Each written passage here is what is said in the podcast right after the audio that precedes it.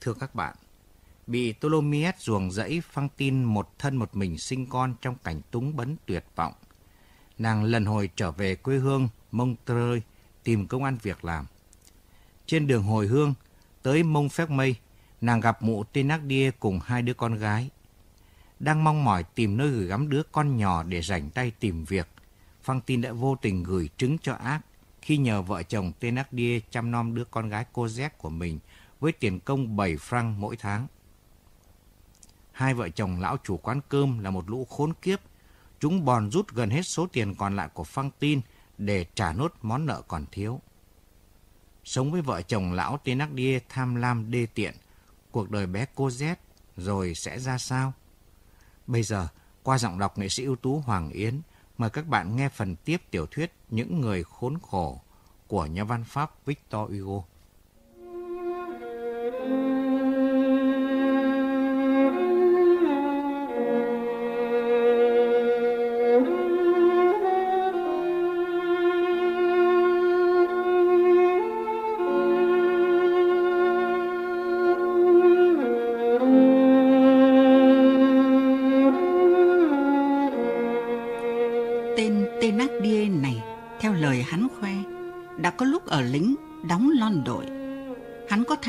Trận đánh năm 1815 và hình như cũng tỏ ra là gan dạ.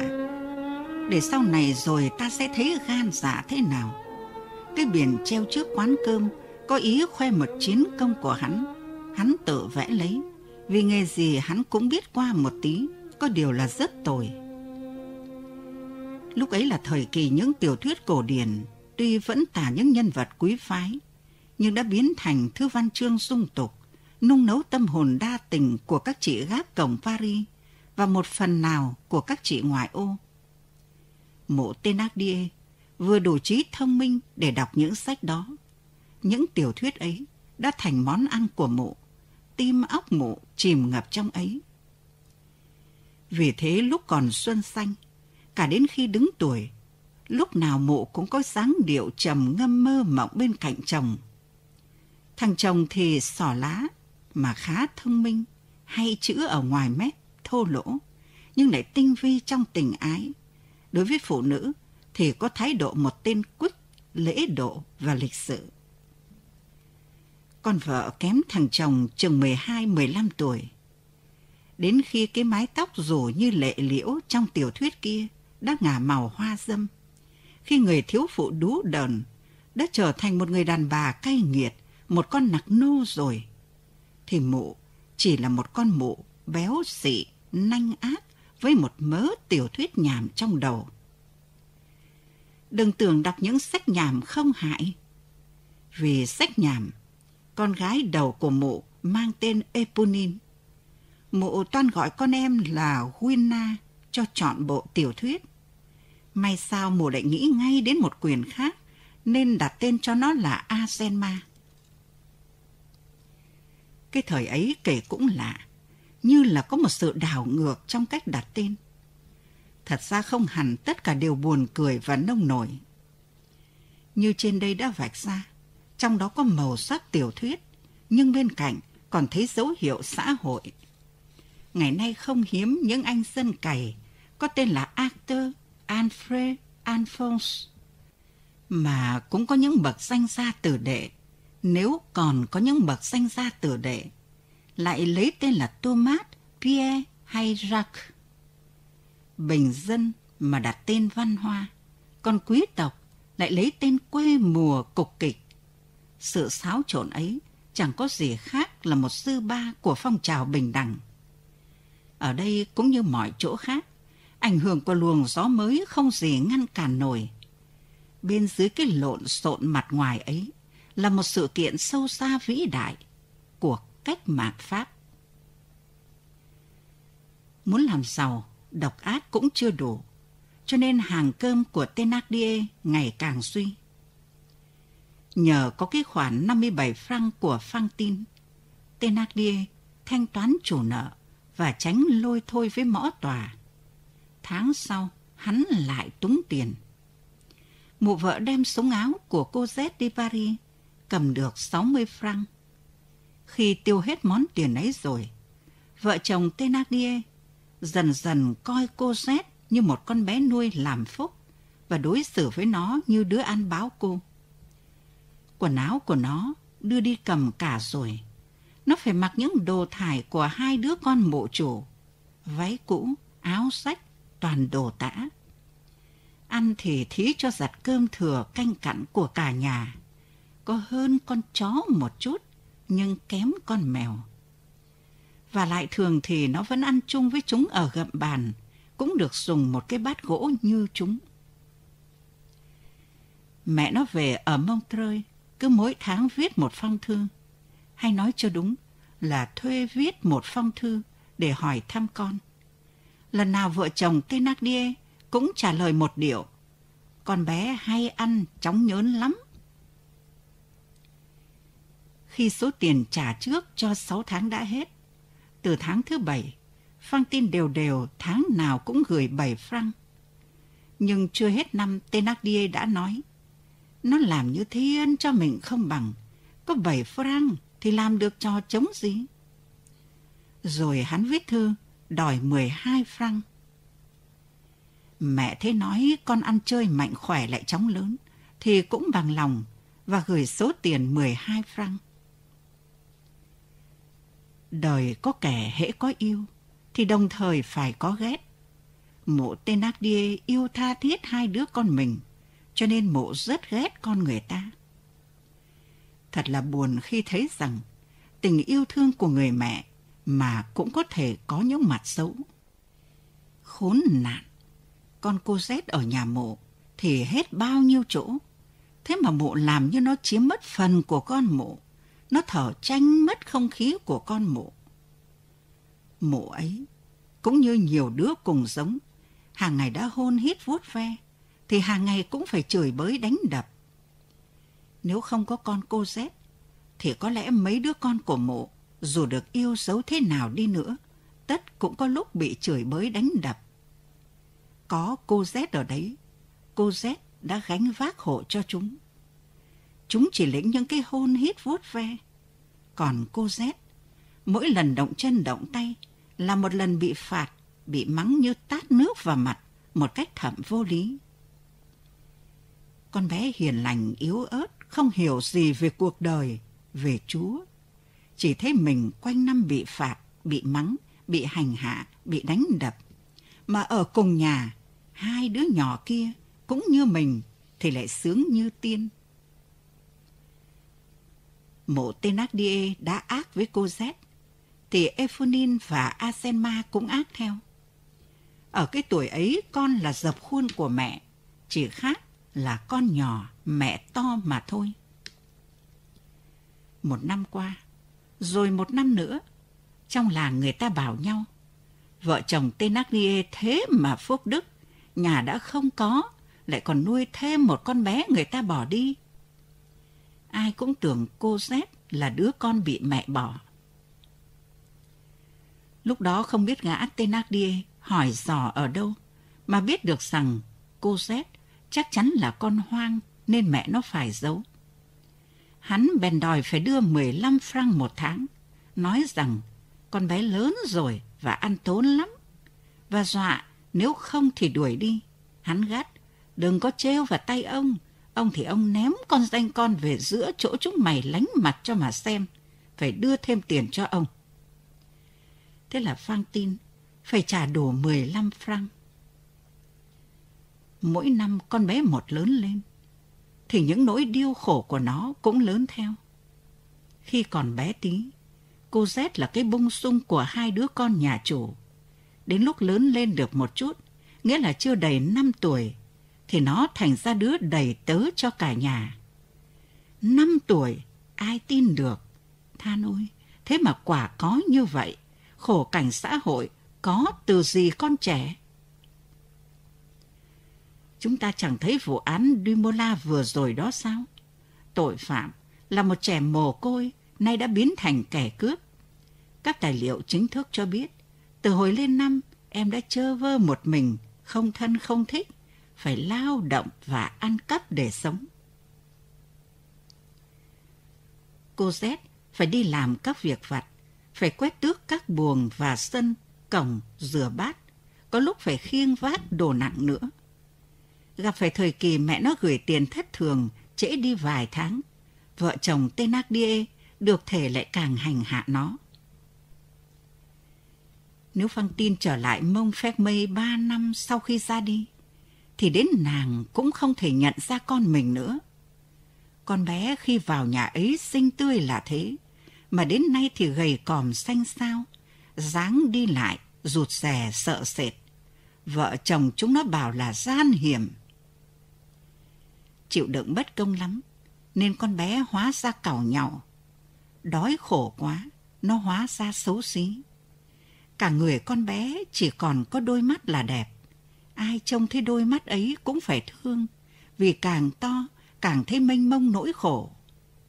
Mùa rét, chưa sáng, con bé không đầy sáu tuổi ấy đã ra đường quét tước. Nó run lẩy bẩy trong mấy miếng rẻ che thân. Hai bàn tay nhỏ xíu và đỏ nhờ ôm một cái chổi to tướng. Trong mỗi khóe mắt, một giọt lệ ngập ngừng. Thật là não lòng. Quanh đấy người ta gọi nó là con sơn ca. Người bình dân hay ví von, đặt cho nó cái tên như thế. Vì con bé không lớn hơn con chim, run lẩy bẩy, lúc nào cũng sợ sệt, giật mình. Trong nhà và cả trong làng, sáng tinh sương chưa có ai dậy, đã thấy nó ở ngoài đường hay ra đồng rồi.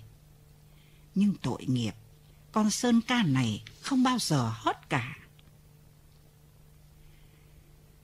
Cái người đàn bà bỏ con đó, theo lời bàn tán của người phố Mông Phép Mây, hiện bây giờ ra sao? Ở đâu? Làm gì? Phang tin đem cô Z gửi vợ chồng Thénardier, rồi lại lên đường đi đến Montreuil. Người ta vẫn còn nhớ là lúc ấy vào năm 1818. Phang tin rời bỏ tỉnh nhà ra đi đã được 10 năm. Montreuil đã thay đổi nhiều.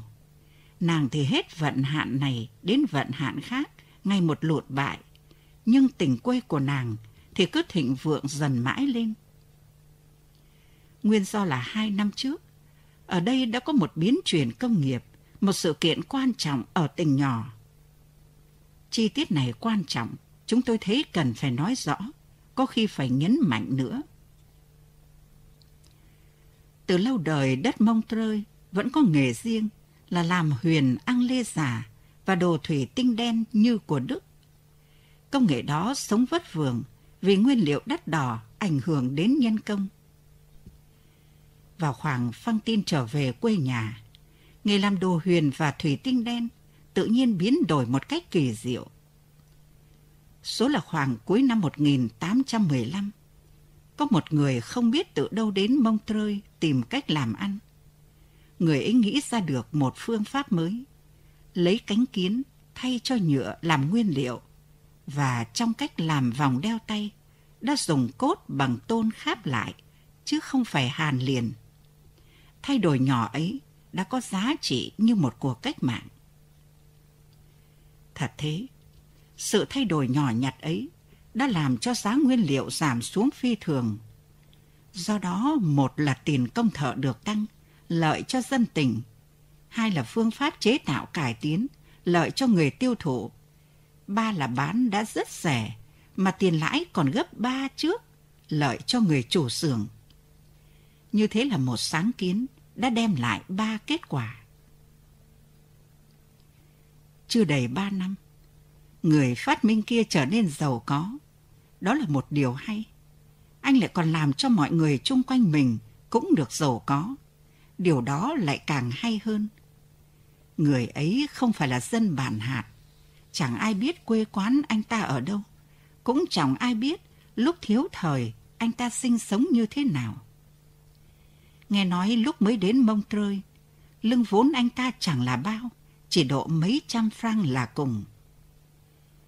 Lưng vốn chỉ có thế, nhưng anh ta khai thác được sáng kiến ấy, lại làm ăn có ngăn nắp và có suy nghĩ, nên không bao lâu anh đã làm giàu cho mình, lại làm giàu cho cả xứ. Lúc anh ta mới đến, anh ăn mặc đi đứng nói năng như một dân thợ. Nghe đâu anh ta lủi thổi vào thị xã Mông Trơi nhỏ bé này, một buổi chiều tối tháng chạp, lưng đeo ba lô, tay cầm một chiếc gậy gai. Giữa lúc ấy, thì một đám cháy lớn xảy ra ở ngay nhà hội đồng thị chính.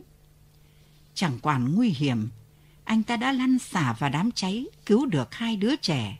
Hai trẻ lại chính là con viên đại úy cảnh sát trưởng. Thành ra không ai nghĩ đến việc xét giấy thông hành của anh ta. Sau đó người ta biết tên anh ta, người ta gọi là bác Madeleine. Bác Madeleine là một người tuổi độ 50, có vẻ đăm chiêu và lại hào tâm. Người ta chỉ biết có thế. Nhờ người ấy chấn trình công nghệ làm huyền, nên người ấy phát triển nhanh chóng. Đất mông trơi trở thành một trung tâm thương mại phồn thịnh. Nước Tây Ban Nha tiêu thụ nhiều huyền, hàng năm đặt mua một số hàng rất lớn. Mông trơi hầu như cạnh tranh cả với London và Bá Linh về xuất khẩu huyền. Số tiền lời của bác Madeleine lên nhanh, đến nỗi chỉ mấy năm sau, bác ta đã dựng được một nhà máy khá lớn, ngăn làm hai xưởng rộng cho đàn ông và đàn bà làm riêng. Ai túng đói cứ tìm đến đó, chắc chắn sẽ có việc làm và có cơm ăn.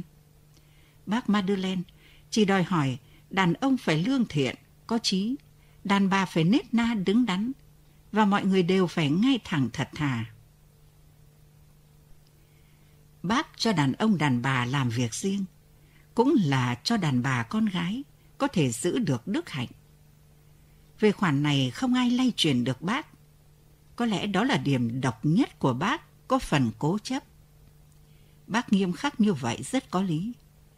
Vì ở Montreux có nhiều trại lính, cơ hội hư hỏng thật chẳng thiếu gì. Tóm lại, đối với người dân Montreux, bác trước là một ân nhân, sau là một vị cứu tinh. Trước kia ở đây đời sống tẻ ngắt, nay thì chỗ nào cũng làm ăn nhộn nhịp, không khí vui tươi lành mạnh. Một sự giao lưu tấp nập, thổi nhiệt tình và thâm nhập khắp nơi. Không còn cảnh thất nghiệp nghèo đói nữa. Không có cái túi áo xấu xí nào là không sùng soàng ít tiền. Không có nhà tranh tồi tàn nào là không có tiếng cười vui. Bác thu dụng tất cả mọi người. Bác chỉ yêu cầu một điều, đàn ông phải lương thiện, đàn bà phải đứng đắn. Bác Madeleine làm nên giàu có giữa cảnh lao động tấp nập mà bác đã tạo ra và hiện đứng làm trụ cột. Nhưng có một điều lạ là bác không lấy việc làm ra tiền làm mục đích chính như tất cả những người kinh doanh khác. Hình như bác ta nghĩ đến người khác nhiều hơn. Người ta biết rằng đến năm 1820, bác ta đã để ra được một món tiền là 63 vạn franc gửi ở ngân hàng Lafitte. Nhưng trước lúc để ra số tiền đó, thì bác đã chi cho dân trong thành phố và những người nghèo khó đến hơn một triệu rồi. Nhà thương trước khi thiếu thốn, bác ta quyên thêm cho 10 giường bệnh nữa. Tỉnh Montreux có hai khu, khu thượng và khu hạ. Khu hạ là chỗ bác ta ở, chỉ có một nhà trường đặt trong một căn nhà nát sắp đổ. Bác dựng hai trường mới, một trường con gái và một trường con trai. Hai thầy giáo ở đấy được bác trả thêm một khoản phụ cấp gấp đôi số lương ít ỏi của chính phủ. Có người lấy làm ngạc nhiên thì bác bảo hai hạng công chức quan trọng nhất của nhà nước là vú nuôi trẻ và thầy dạy học. Bác còn bỏ tiền ra lập một nhà phúc, có lẽ khắp nước Pháp chưa đâu có, và một quỹ cứu tế cho thợ già yếu và tàn tật. Sự công nghệ của bác trở thành một trung tâm, chung quanh đó mọc lên một khu phố của những người nghèo khổ quê quần lấy bác. Bác tổ chức ở đấy một phòng phát thuốc làm phúc. Buổi đầu thấy bác bắt tay vào việc, những kẻ tử tế nói, tay này định làm giàu đây. Đến khi thấy bác lo làm giàu cho cả xứ trước, rồi mới nghĩ đến mình sau, những người ấy lại nói, anh này muốn địa vị. Điều này càng có vẻ có lý, khi người ta thấy bác cũng đi đạo, và chủ nhật nào bác cũng đi lễ đều đặn. Chừng nào đó, bác còn là người ngoan đạo nữa, mà hồi này người ta trọng người ngoan đạo lắm. Tình hình này làm cho ông dân biểu trong hạt quen nhìn đâu cũng thấy có người kình địch, chả mấy chốc đâm lo. Ông ta trước kia có chân trong viện lập pháp của đế chế và cùng một quan niệm về tôn giáo với một nhà tu hành bấy giờ được phong quận công là Phu Sê. Phu Sê nguyên là linh mục theo cách mạng Pháp rồi đế chế, được cử làm bộ trưởng bộ an ninh và phong công tước, nổi tiếng vì xảo quyệt, tàn bạo, tham lam, cơ hội và phản phúc. Ông này vừa là bạn, vừa là kẻ tác thành cho ông ta. Trong chỗ bạn bè kín miệng với nhau, ai nói đến Chúa Trời thì ông ta cười khẩy một cách nhẹ nhàng. Nhưng khi thấy nhà công nghiệp giàu có Madeleine theo mọi người đi đọc kinh sớm, ông ta lại đánh hơi ông này, có thể nay mai ra tranh cử với mình, nên quyết tâm làm cho hơn hẳn. Ông ta mời riêng một linh mục dòng tên làm cha xưng tội. Ông ta lại đi nhà thờ dự lễ lớn thật sớm và luôn cả lễ chiều. Thời bấy giờ tham vọng biểu hiện bằng cuộc chạy đua đi lễ. Thành thử vì ông ta hoảng hốt mà kẻ nghèo và Chúa lại được nhờ bởi vì ông dân biểu đáng kính nhà ta bỏ tiền đặt thêm hai giường nữa ở bệnh viện, vị chi 12 giường. Năm 1819, một sáng nọ có dư luận là ông tỉnh trường đã tín cử bác Madeleine làm thị trưởng thành phố Montreux để tưởng lệ công lao của bác và nhà vua cũng sắp bổ nhiệm bác. Những người trước kia cho bác là một tay địa vị chụp ngay lấy cơ hội và reo lên mừng rỡ đó, thấy chưa, nói có đúng không? Tính đồn ầm cả thành phố. Miệng người thế mà có căn cứ. Vài ngày sau thì chỉ dụ bổ nhiệm đăng lên công báo. Nhưng hôm sau, bác Madeleine từ chối.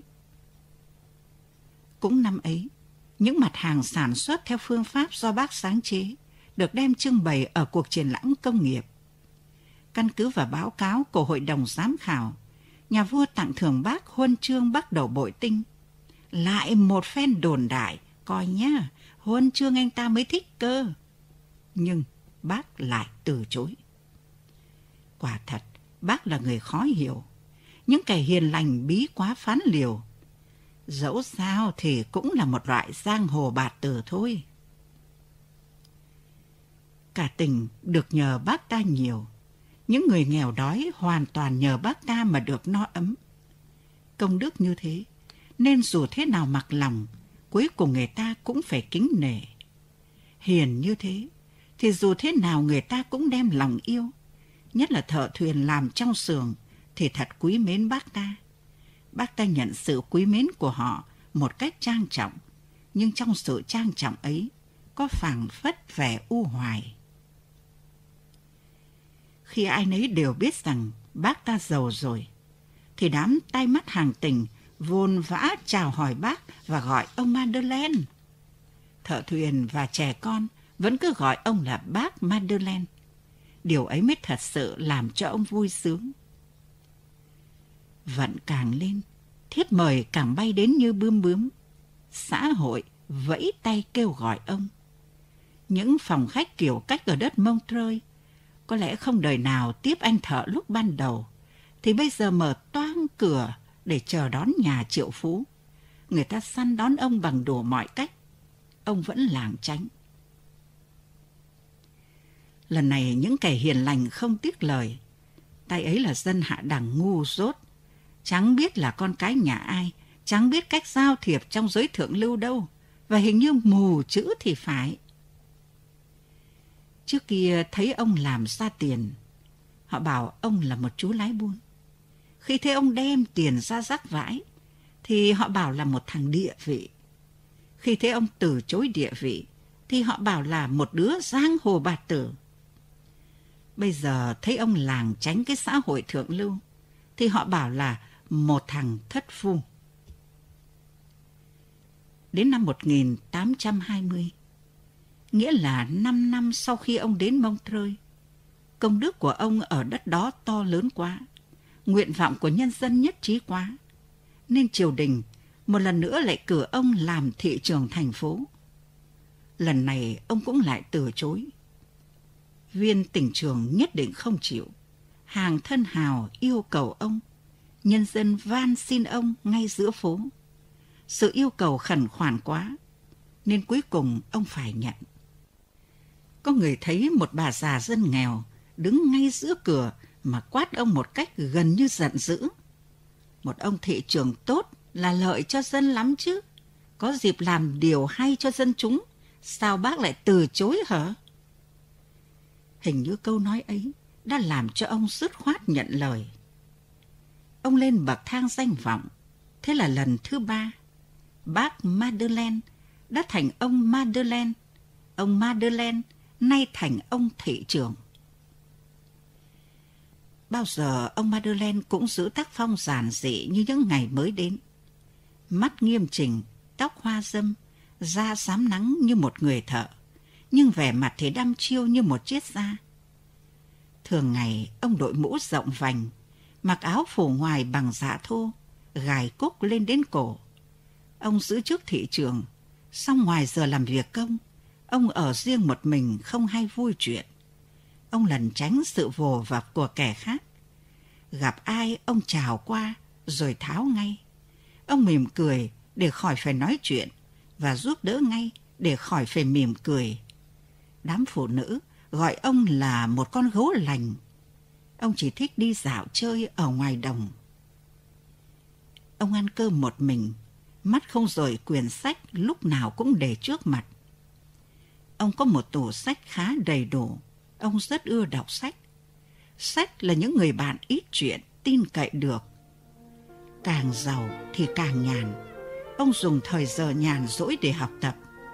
Người ta thấy rằng mỗi năm cách ăn nói của ông mỗi thêm lịch sự, tinh tế và dễ ư. Khi đi dạo chơi, ông thường mang theo một khẩu súng nhưng ít khi dùng đến. Thẳng hoặc có bắn một phát, thì ông bắn nhất định tin. Ai cũng khiếp ông bắn cờ. Chẳng bao giờ ông giết một con vật vô hại. Chẳng bao giờ ông bắn một con chim nhỏ.